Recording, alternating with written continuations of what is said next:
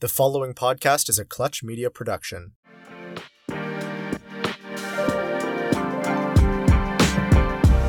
Welcome to They Get It. My name's Kelsey, and my co-host Emma and I love direct-to-consumer brands. Whether it's an amazing customer experience or a really killer social strategy, this podcast will feature the brands and founders who just get it. Welcome back to another episode of They Get It. We have Kavisha, owner of Everyday Skincare, on the line with us this week. If you're unfamiliar, Everyday Skincare aims to help skincare enthusiasts simplify their skincare routine by producing effective, high-quality, and minimalist skincare products. And so if you look at their website, if you look at their brand ethos, you can see they care so much about the quality of the ingredients in each product, and they've got something for everyone, whether it's, one of their standard products from their most popular formulations to even custom formulations. You can just tell that Kavisha knows what she's talking about. Kavisha gets it. I don't know what else to say. But no, seriously, this one checks all the boxes. It's female founded. It's based in Canada.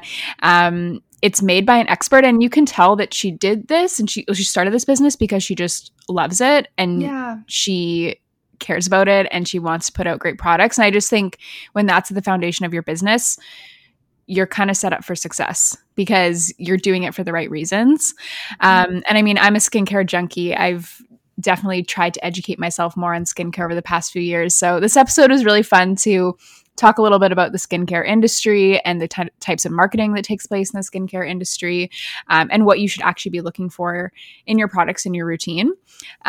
So if you're interested in trying out Everyday, we have a discount code for you. They Get It 15. We'll get you 15% off your first skincare purchase from Everyday. So with that, let's jump right into the episode. Let's do it.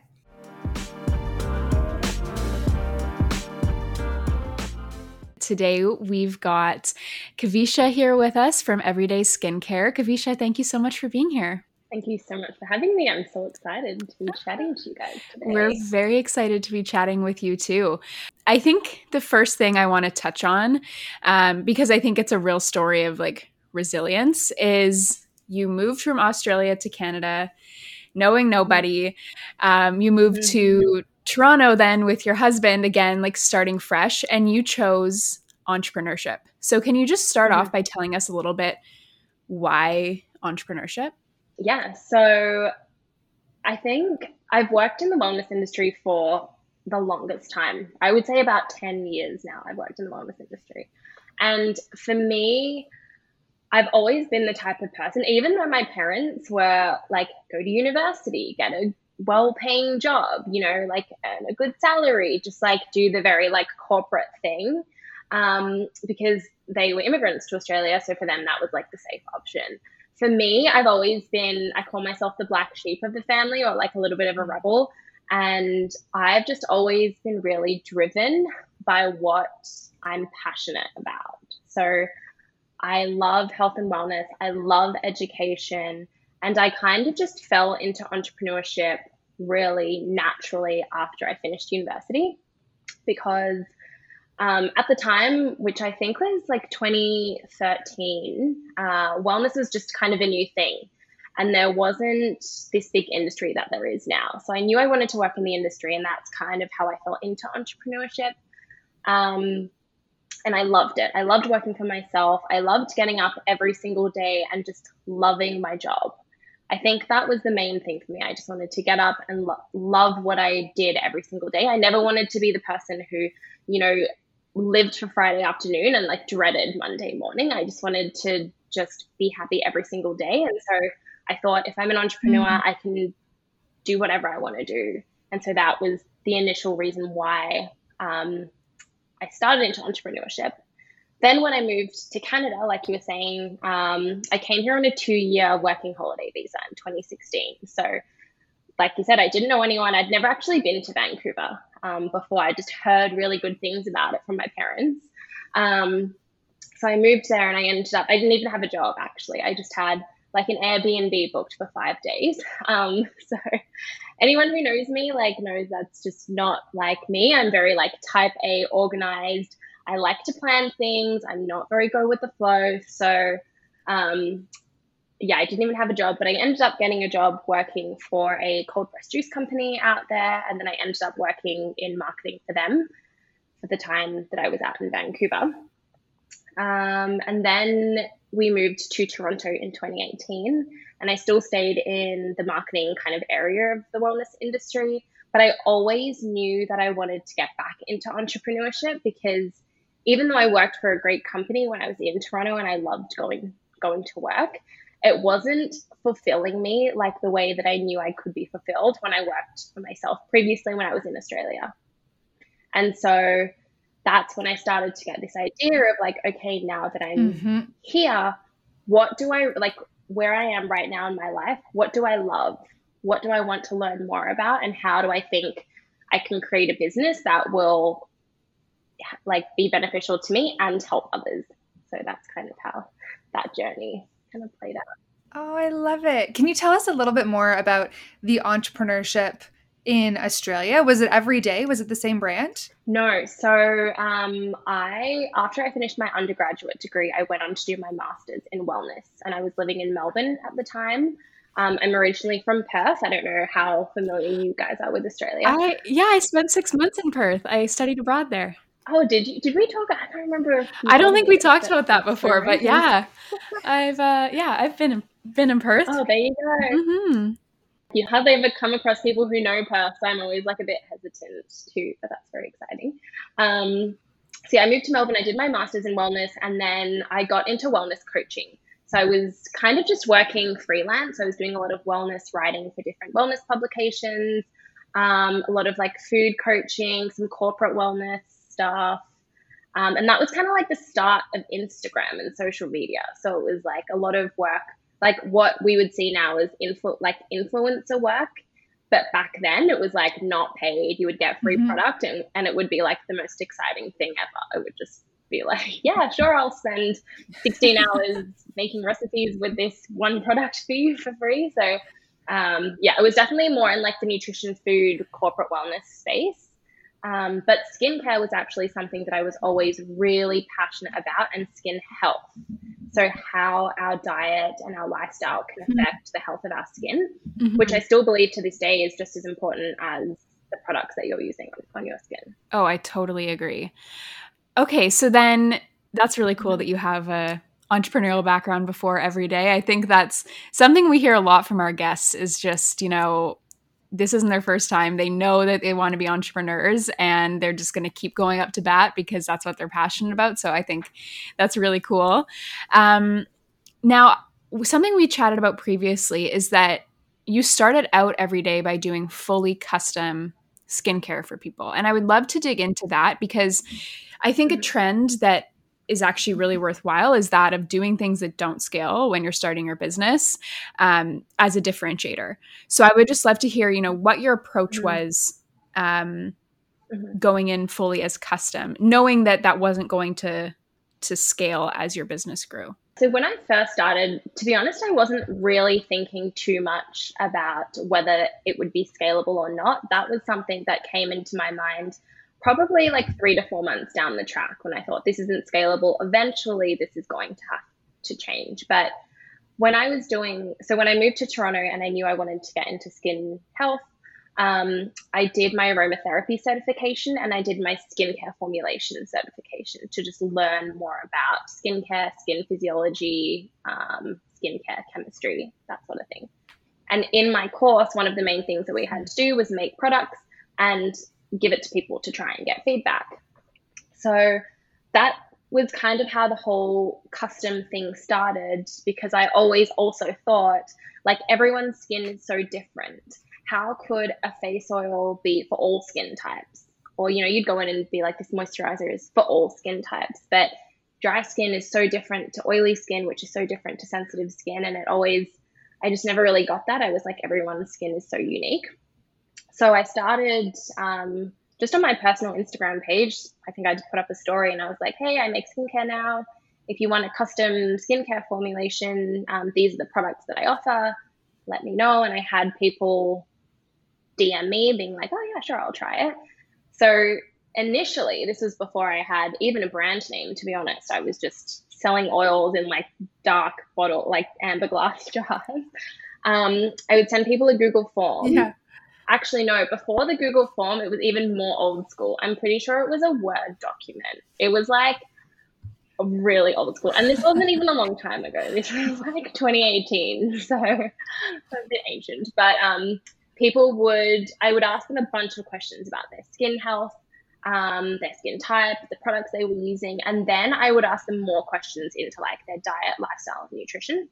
And I was always very transparent. Like, I'm not a doctor, I'm not a naturopath or a nutritionist, but looking at your lifestyle, I can definitely get more insight into why you might be having the skin concerns that you're having. So people would fill out this form, they would send it back to me, and then I would probably spend about an hour and a half looking through, thinking of ingredients, coming up with formulations that I think would work well with their skin profile. And then I would make their products for them, which obviously isn't scalable because I was spending an hour and a half doing this free consultation, and then they would buy like a $30 face oil or something like that. However, it was really, really valuable to me, and that is definitely what helped me to now eventually create the line that I have created, because I gathered so much information from so many different people and got so much feedback just from that initial kind of like stage when we were just doing custom formulations. And then from that initial stage, obviously I just kind of made the process more efficient. So got rid of the kind of long consultation, shortened the questions down to the most like important questions that I would need to create a formulation. And then as time went on, instead of doing every formulation as people would kind of submit their answers, I could look at someone's like top three questions, and immediately I would have a formulation in my head that I had already made for someone else. Like, I could be like, oh, I actually think this person would do really well with this face oil that I made for this customer last week. And so in that way, it was easier and quicker. Just kind of the process just got quicker and easier for me as well. Mm-hmm. And Kels, how many times have we said, like, you just need to start and then see what happens from there? And I feel like this is so similar to your story. It's like you didn't really know how it was going to scale or where it was going to go. You just had an interest and you put it out there, you put yourself out there, and it ended up growing into a business, which is so inspirational. And yeah, like Kelsey, I think we say that all the time. Like, we just need to start and keep going. And that's kind of the formula. Well, I'm curious because it's you make it sound very easy. Oh yeah, I just threw up my own Instagram page and all these people came for consultations, but we know that's actually hard work. How were most of these custom skincare customers finding you? Yeah, so when I first started out, it was through my personal Instagram page, and I was just doing it with friends. And honestly, because at this point, so by this point, I think I had now had a brand name, and I'd had some very basic logos and labels built up. So I kind of did have a bit of a brand. But the main thing was because I hadn't really even incorporated the business yet, so I hadn't put any money into it. It was purely word of mouth and referrals. Like, when I think back to my first customers and how it grew, it was one of my good friends who I had made products for went away to a bachelorette party with like 12 other girls. And then she came back and she was like, I told everyone about your skincare. And then like 4 people from that bachelorette party emailed me or DM'd me, and they were like, oh, so-and-so told us about your products, we want to try them. And then from there, and I would say from there, which was like September 2018 till May 2019, which is actually when I launched my website. So it was a good like 6 months before I even had my website. All of my orders came from repeat business and just word of mouth. Like, someone would tell their sister, and they would tell their friend, and they would tell this person. And then in between there, I started an Instagram page, and I was kind of, that's how I was promoting the products, and more people were inquiring through Instagram. But yeah, like I said, I didn't even have a website. So I would send people the product, they would e-transfer me money. It was very basic, but yeah, it was definitely just word of mouth and repeat customers. And that's just how the business kind of grew. And that's along with my personal savings, because the business was bootstrapped. that's kind of what gave me the funds to incorporate, launch my website, and just start in a more professional way. Wow. Super cool. And so when did you know it was time to pivot? Because now, for those who don't know or haven't looked at the Everyday site yet, you have different types of blends for different skin types. You have a skin quiz. So what was that tipping point? Was it simply just once you had enough money to actually invest more? Or was there a point where you're like, okay, no, I've figured out my formulation and now I want to scale this? So that's a great question. It was a combination of a lot of different things. So like I was saying, from the very beginning, I knew that this model wasn't scalable and I knew that I wanted to grow the business. So it was something that it was in the back of my mind. But because I was still working part-time, I didn't have enough time to sit down and really think about how that was going to happen. And then when COVID hit, I had a lot more time to really like focus in on the business and think about the long-term strategy. And so that's when I went, okay, now is a really good time to sit down and think about how we're going to scale. So it's funny because I could see on my website that we had a lot of people coming to the website, but our conversion rate wasn't the best. And so I asked people, I asked customers, I asked friends who weren't customers, like, can you go onto my website? Can you tell me, is it too confusing? Do you understand it? Like, if you just go on there, do you know how to flow through it? And a lot of the feedback I was getting was that it was a bit of a confusing concept for people to wrap their head around. Because for me, and this is another reason why I decided to create this, like these set formulations, my particular customer is the type of person that likes to browse. They like to do their research. They like to read ingredient lists. They like to read reviews. But when you're getting a custom product, it was just, I think there wasn't enough like solid information there, because it was like you would do this skin quiz or fill out the profile, and then you would submit, you would pay for your order, but you actually wouldn't know what you're going to be getting. It was just like you're putting the trust into this person you haven't met. So for my repeat customers, it was fine. They tried the product. They were loyal. They could trust it. But for new people coming on, I think it was a harder sell. And I wanted to make it easy for people to just go on, browse, learn, and when they were ready, purchase something that they knew would be really good for their skin type. So last year I sat down and I went back through all of the skin consultations I had done, looked through all of my old formulations, and kind of like looked through customers who would repeat purchase, like someone who had bought their face oil 5 times. Mm-hmm. And I kept note of the most common formulations, the best ones that people really loved.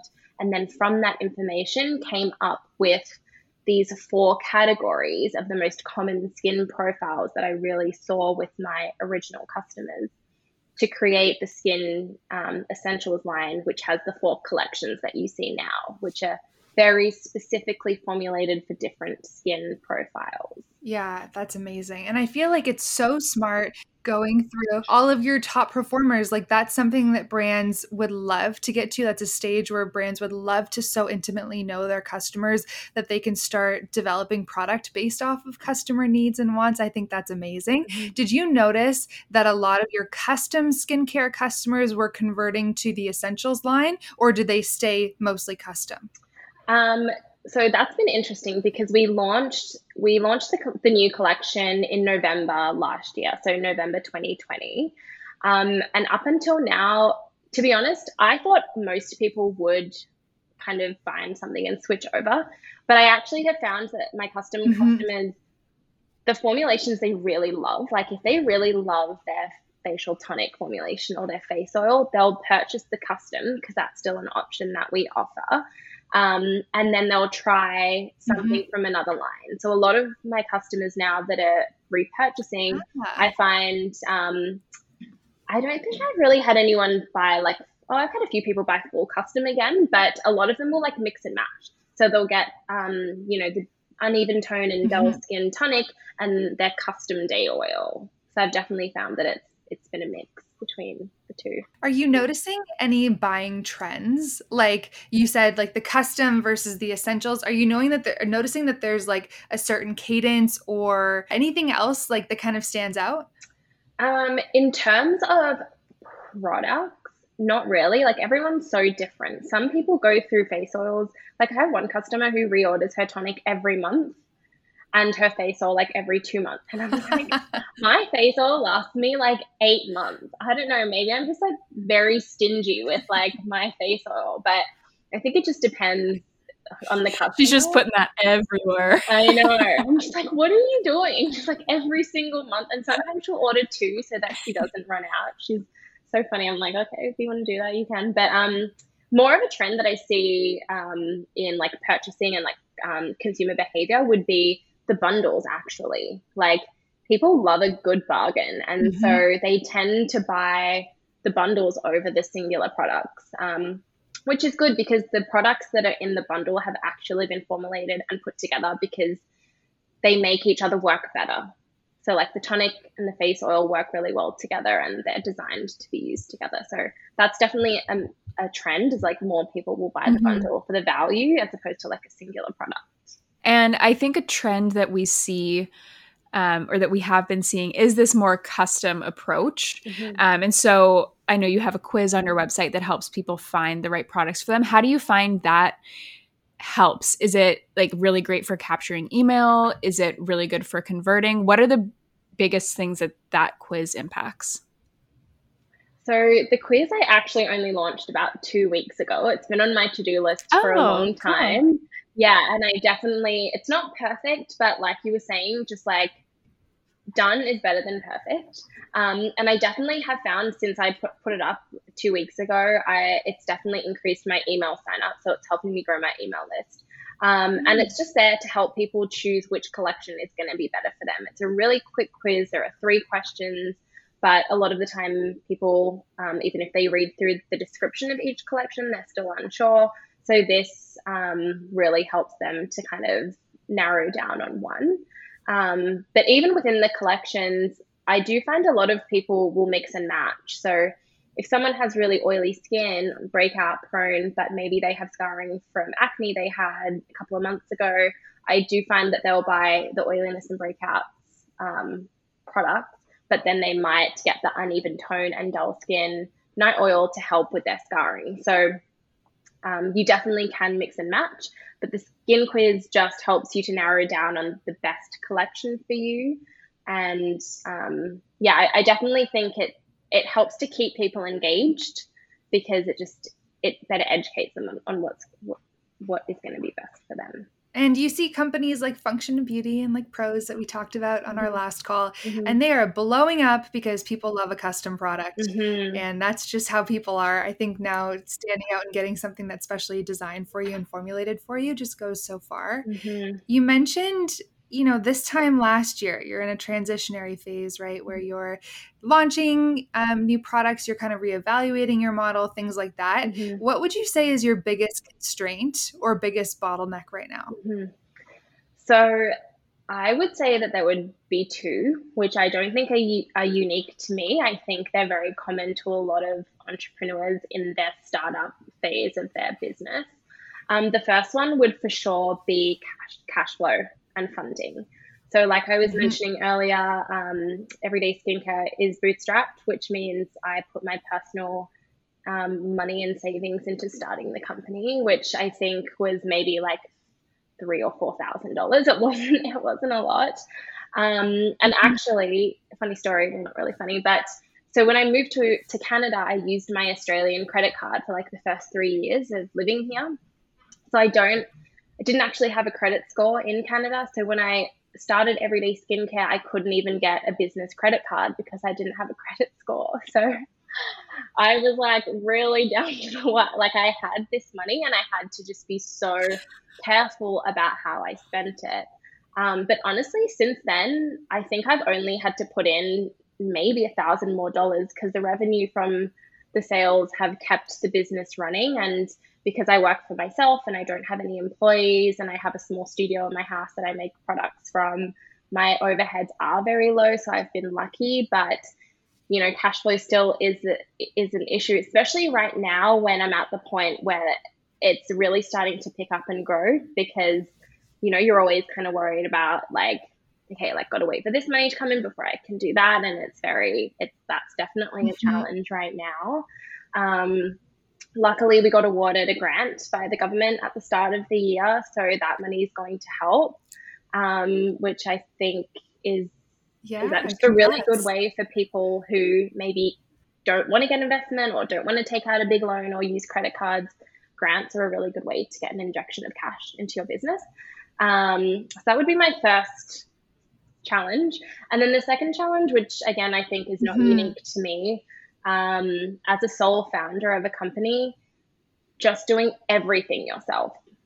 You're basically the jack of all trades, but the master of none, and just doing everything is really exhausting. It can be very lonely. It can be a very lonely journey because you don't just have people you can Slack and Zoom, you know, and ask questions. It's just you, and it's like you're doing everything. So it's good because I love what I do, but that's definitely a challenge because you can only grow as much as you can work, and nobody wants to burn out. So yeah, that's a big challenge right now. Yeah. And it's hard even, I can imagine, if you're doing it by yourself to keep yourself accountable. I mean, I guess if you have orders coming in, you have to fulfill them and that sort of thing. But Kelsey and I have said so much, like, if we didn't have each other to stay accountable to, this podcast probably never would have started, and or if it had started, it would have been done by now. So kudos to you. I can't imagine running business on my own. So yeah, definitely kudos. So what are you seeing as the biggest opportunities for Everyday this year as you continue to scale? Where are you looking to next? So for this year, it's just going to be about building brand awareness and getting new customers on board, getting new people to try the product, just getting the product out there. I haven't spent any money on advertising or paid advertising since starting the business. So this year will be the first year that I'm really putting money into it. And I just started working with a local digital marketing company run by two girls who are doing great things. And so I just started working with them, and they're going to help me with that. So it's just going to be about building brand awareness, growing the brand and the business in a really sustainable way. So right now we have experienced year-over-year growth.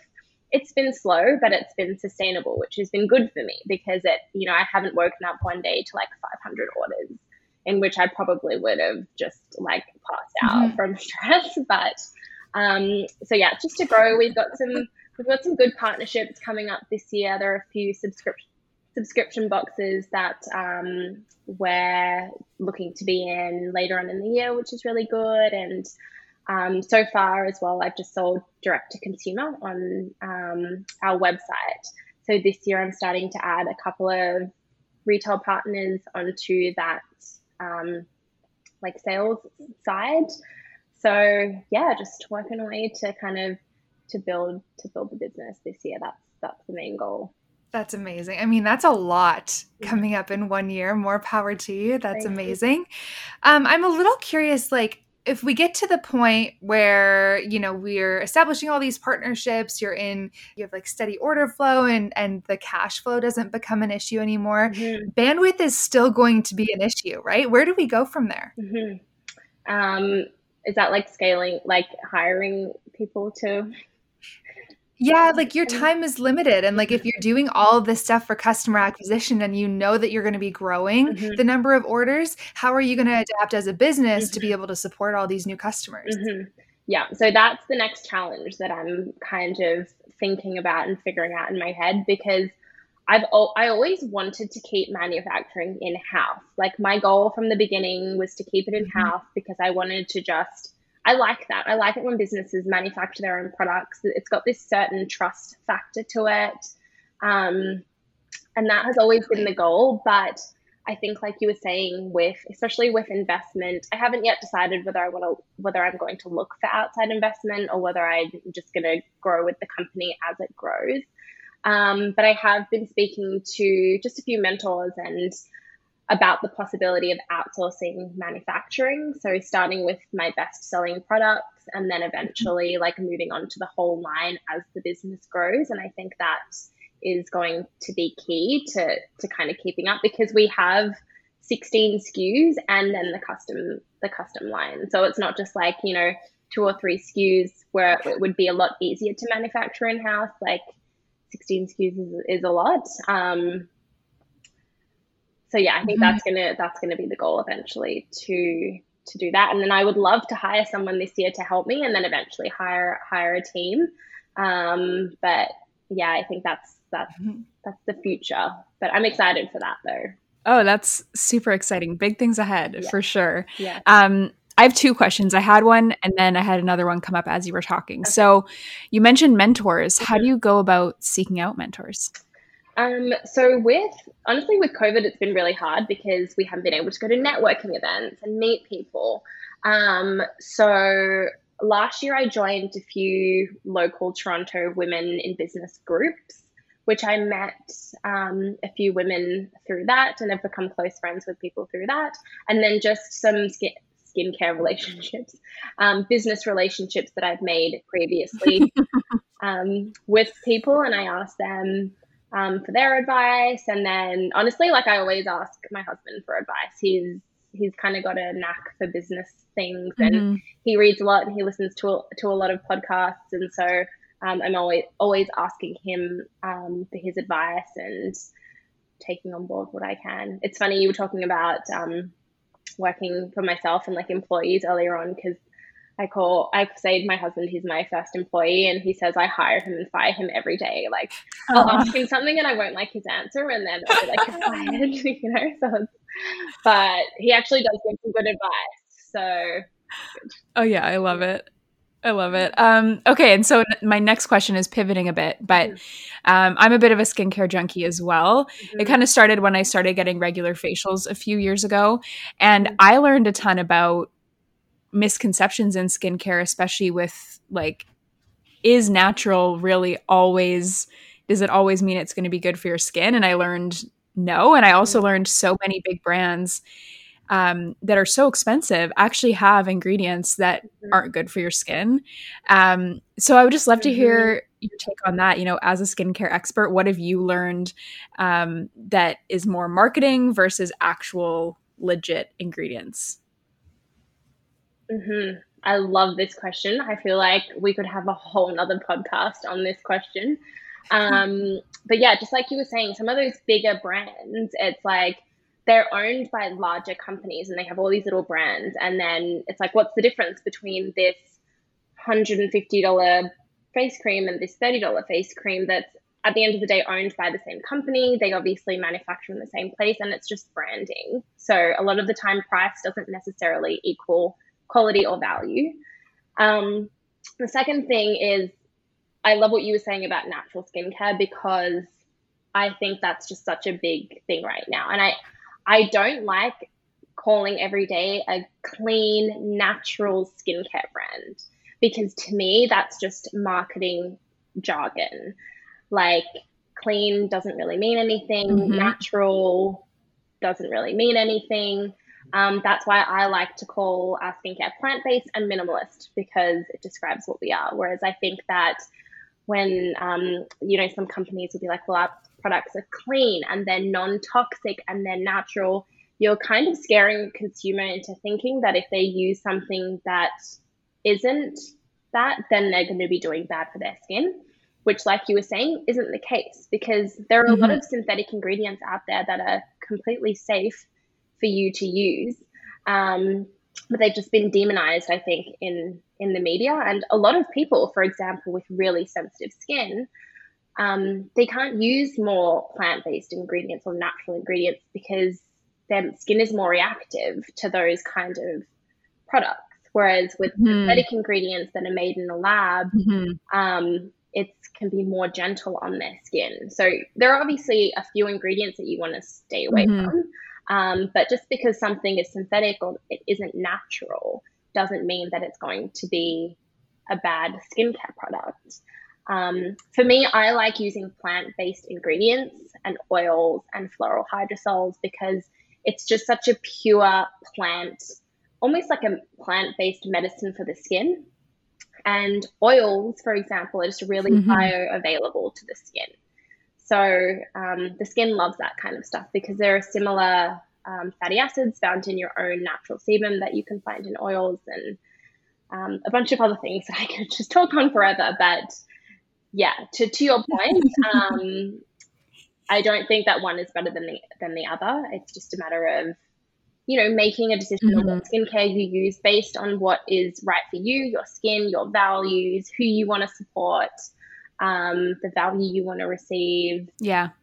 Yeah. No, I think that makes sense. And the one thing I always come back to is it non-comedogenic? Mm-hmm. Because it seems to me like whether or not it's synthetic or it's natural, if the ingredients are comedogenic, I'll probably break out. That's at least what I've learned for myself. Mm-hmm. And so I think that's a better benchmark than opting for only natural products because, like you said, it's just marketing jargon. What is natural? Mm-hmm. That's not actually like a regulated term. Anyone could say they're natural in some sense. So mm-hmm. yeah, definitely mm-hmm. aligned. Yeah. Yeah, or like in the early days of doing skin consultations with people, the number one thing that people were doing was just using way too many products, which is, again, why we advocate for minimalist skincare and simple skincare routines, because the more products you use, sometimes the more damaging it can be for your skin barrier. And when your skin barrier is disrupted, that's when you're going to get oiliness, breakouts, dryness, irritation, redness. So a lot of the time I would tell people, hey, like if you don't buy any of my products, that's cool, but stop using 15 skincare products on your face. Just find a good cleanser, a good moisturizer, a good face oil, and your skin will improve. And a lot of the time these people did, and they were like, oh my God. Like, so yeah, it's definitely when it comes to skincare and skin health, less is more as well. That's another big value of ours. Yeah. See, I feel like that's really encouraging for people who don't have 15-step skincare routines. You make it so approachable and you clearly know what you're talking about. Mm-hmm. If someone wanted to come into your catalog and try one product mm-hmm. as the first introduction to Everyday, what would you recommend to them? Oh, that's such a tough question. I think that's been the hardest, love them all. They're all the hardest question all day.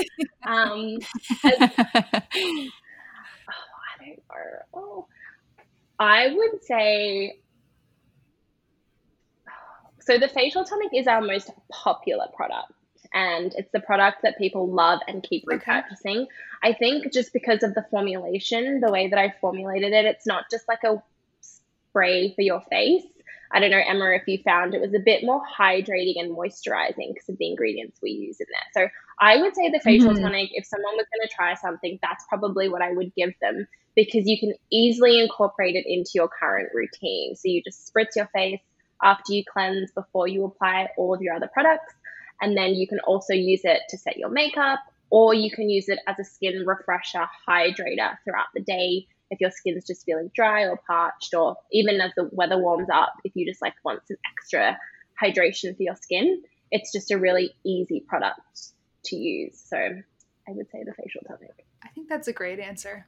Mm-hmm. And obviously Emma's a big fan, even the oils. Honestly, I don't think there's a bad product in the whole bunch, so you can't go wrong. But I think those are probably good recommendations to start with. Mm-hmm. And so, Kavisha, we ask everyone this question who comes on. Mm-hmm. And that is, who do you think gets it? Mm-hmm. So this question I had to think about. We were talking about, I don't feel like many of us walk around with like one person at the top of our heads, because I have so many. But mm-hmm. On the theme of like female founders and skincare, I thought I would pick these founders because I've known of them and their brand for a while, but I'm pretty sure I listened to Connie on your podcast. Did you have Connie from Three Ships on was it your podcast? Oh yeah. Yeah. She's great. And then I was like, I listened to them on another podcast too. And I just became obsessed with their story and how they grew their company so quickly in the year of COVID, especially with the health challenges that one of the founders went through.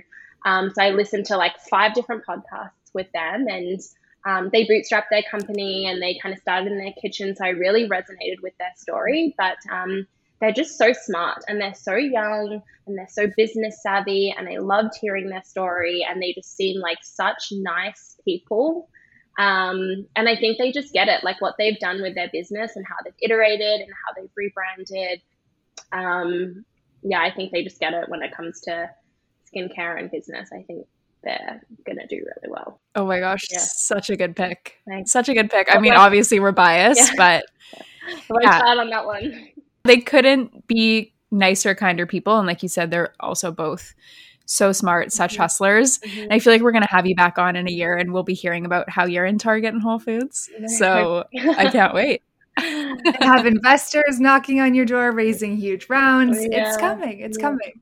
That bit, that's so scary to me though. I'm just like, I'm like the creative and I like to just like make things and make things look pretty and make formulations. But anything business related, business side, finance, growth, scaling, investing, like that's not my jam. So yeah, definitely gonna have to look for help in that department. And that's where your network comes into play, right? Mm-hmm. Like if you asked Connie when she was in university at Queen's starting the skincare company, if she knew that she was going to be negotiating investment deals with multiple investors, mm-hmm. she would have laughed in your face. Yeah. And so everybody sat in the position that you're in right now, Kavisha, and it's only a matter of time. Yeah. Yeah, it's true. And I do have some good, what are they called? Like people in my corner that I can definitely ask. But yeah, it's like the joys of entrepreneurship. It's like every day is new. And yeah, even Connie and Laura were saying in their interviews, like they used to Google everything at the start of their business, which I feel like every business absolutely does that. Yeah. Oh my gosh, we Google literally every day. Like, and that's the beauty, right? Like I think that's what helps make entrepreneurship more attainable in today's day and age is mm-hmm. like you just have to have the hustle and the grit and the determination to go find the answers or find the people. And I feel like it's easier now than ever to do that. So yeah. And I also love that you're not putting pressure on yourself to like scale insanely quickly. You're doing this because you love it. And I think that's why you're having the success that you are. And you clearly have, clearly something's working. You've got repeat customers and yeah. So it's been so much fun having you on, Kavisha. And of course we're over time. Classic. Yeah. But yeah, thank you so much for coming on. And we're excited to sing Every Day's praises because you just have an awesome brand that you're building. Okay, so Kavisha's awesome. I feel like every time we get on the line with an entrepreneur, even if it's an industry that I feel like I know, I learn so much. The biggest thing for me is like, this is probably as good as it gets in terms of so intimately understanding who your customer is and what they want from you. Like even think back to what she was doing the first time around with these custom skin consultations and perfectly formulated products. Like that does not happen often. And once she has all this data, she knows exactly what our customers want from her. It makes it so much easier to pivot and to introduce new products because you already know what works. Oh my gosh. It's like such a smart way to start a business. And I would encourage anyone who's starting a business, regardless of the industry, if you have that opportunity to build really close relationships with your customers and test things with them, do it. And my other big takeaway is like, just start. If you want to start a business, just start. Just put it out there, see where it goes, and go from there. Like she started doing these custom skincare because she learned about skincare. She knew a ton about it. She thought it would be, fun. And now she has a business because of it. So Kelsey, it's something we say to each other all the time too. Like you just start and you just keep consistently working at it and see what happens. And yeah, so I think that's my big takeaway from this episode. I'm going to plug our discount code with Everyday again. It's They Get It 15 for 15% off your first order with Everyday. And then I'm also going to do my annoying plug that I always do. If you can rate, review, and subscribe to us on Apple Podcasts or wherever you listen to podcasts, it really helps us out. And with that, we will leave you until next week. See you next week. Bye.